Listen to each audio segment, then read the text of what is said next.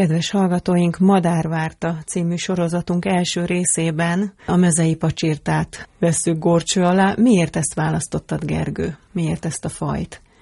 Amikor beszéltünk erről a műsorról egyáltalán, hogy létrejön, és hogy egy kicsit Schmidt Egon emlékének is áldozunk a műsor kapcsán, próbáltam egy olyan fajt választani, ami neki a kedvenc fajai közé tartozott, és amiről sokat írt. A legutolsó könyve, ami megjelent, abban is a mezei pacsirtáról, illetve a pacsirtákról egy hosszabb rész van. Készülve kicsit kinyitottam ezt a könyvet. Igen, itt a, van a kezedben, igen, a madárdalos emlékeim, hogy az előszó, amit írt hozzá Egon, azt Zsuzsanna napján írta, amihez kapcsolódik a pacsirtáknak egy népi megfigyelésen alapuló története, hogy a Zsuzsanna napján szólalnak meg a pacsirták. Ez igaz? Igen, ez igaz. Érdekességként most éppen a kollégáim megnézték.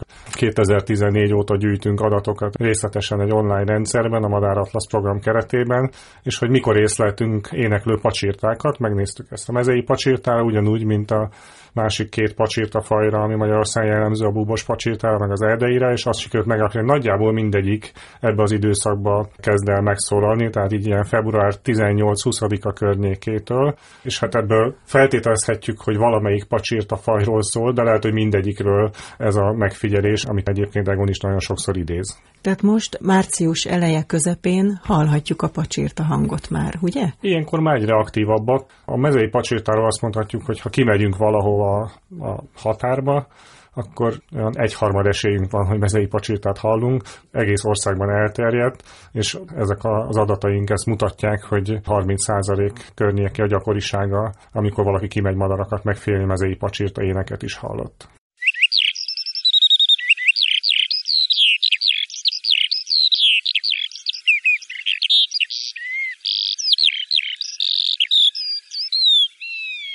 Hogy néz ki ez a kismadár? Mert a hangját halljuk, de nem látjuk. Szép színes, vagy inkább olyan kis szürke? Mezei pacsirta, meg úgy általában a pacsirták is átlag szemlőszámra egyszínűek. Ilyen barnás színezettel rendelkezik a legtöbb pacsirta. Kicsit nagyobb, mint egy veréb, jellemzően földön fészkel, és hát halljuk az énekét, és azért nem látjuk, mert nem a földön ülve énekel, hanem fölrepül, és általában egy olyan 40-50 méter magasságban is lehet, amikor énekel, és néha nehéz kiszúrni, pontosan hol van, de azért, ha az ember figyel, akkor meg tudja találni. Olyan érdekes viselkedése van egyébként éneklés közben. Fölrepül, jó magasra, elkezd énekelni, és így lassan ereszkedik lefelé, majd amikor viszonylag már közelebb ér a talajhoz, akkor egyszer csak elhallgat, és így lebukik, mint egy bombázó, tulajdonképpen valahova a növényzetbe repül le. És aztán a következő éneklés alkalmával ugyanúgy fölmegy megint magasra, és ezt a mintázatot mutatja. Egyébként itt a könyvben van egy érdekes idézet is, egy versidézet Arany Jánostól, ahol pontosan leírja ezt a viselkedést, ha lehet felolvasom. Kis pacsírta is szánt, mint a szegény költő fényes levegőben, dalzengve repül fel, dalzeng a magasban, hallgat leesőben. És ez nagyon érdekes így megfigyelni, ez kifejezetten a mezei pacsirtára jellemző viselkedés. Mit eszik? Többféle táplálékot is fogyaszt, rovartáplálékot is, meg gyommagvakat is fogyaszthat, és hát jellemzően nyílt területeken fordul elő, elsősorban olyan helyeken, ahol nagy gyep területek vannak, de mezőgazdasági területeken is megtalálja sokszor az élőhelyét. Egyébként ez egy nagyon érdekes természetvédelmi vonatkozása mezei pacsirtának. Egyrészt azt tudjuk, hogy Magyarországon azért még nagyon gyakori, egyik leggyakoribb madárfajunk, viszont az elmúlt évtizedekben jelentősen csökkent az állománya míg Nyugat-Európában ez már sokkal korábban megtörtént, az ottani állományok már sokkal kisebbek.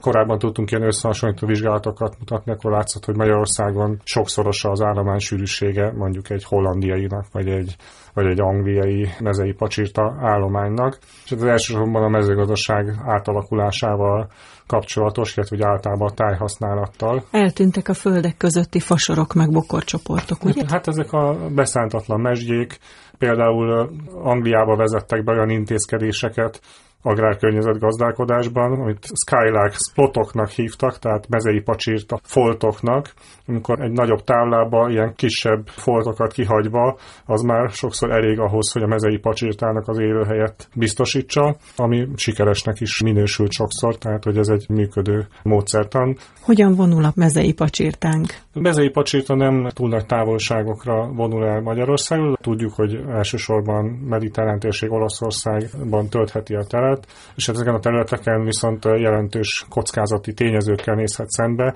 Megeszik. Megeszik, vadásszák.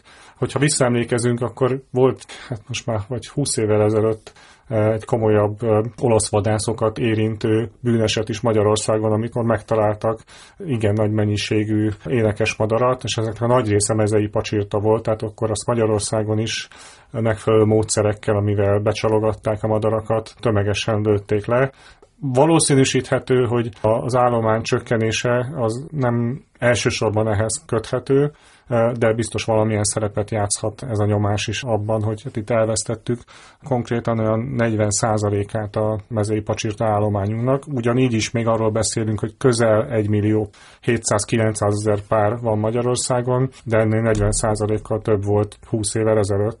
Ma nagyjából, ha elmegyünk egy nemzeti parki területre a Hortobágyon, vagy a Kiskunságon, amik tipikus élőhelyek, ott találtunk olyan sűrűségű mezei pacsirta állományt, ami korábban sokkal nagyobb területeken jellemző lehetett.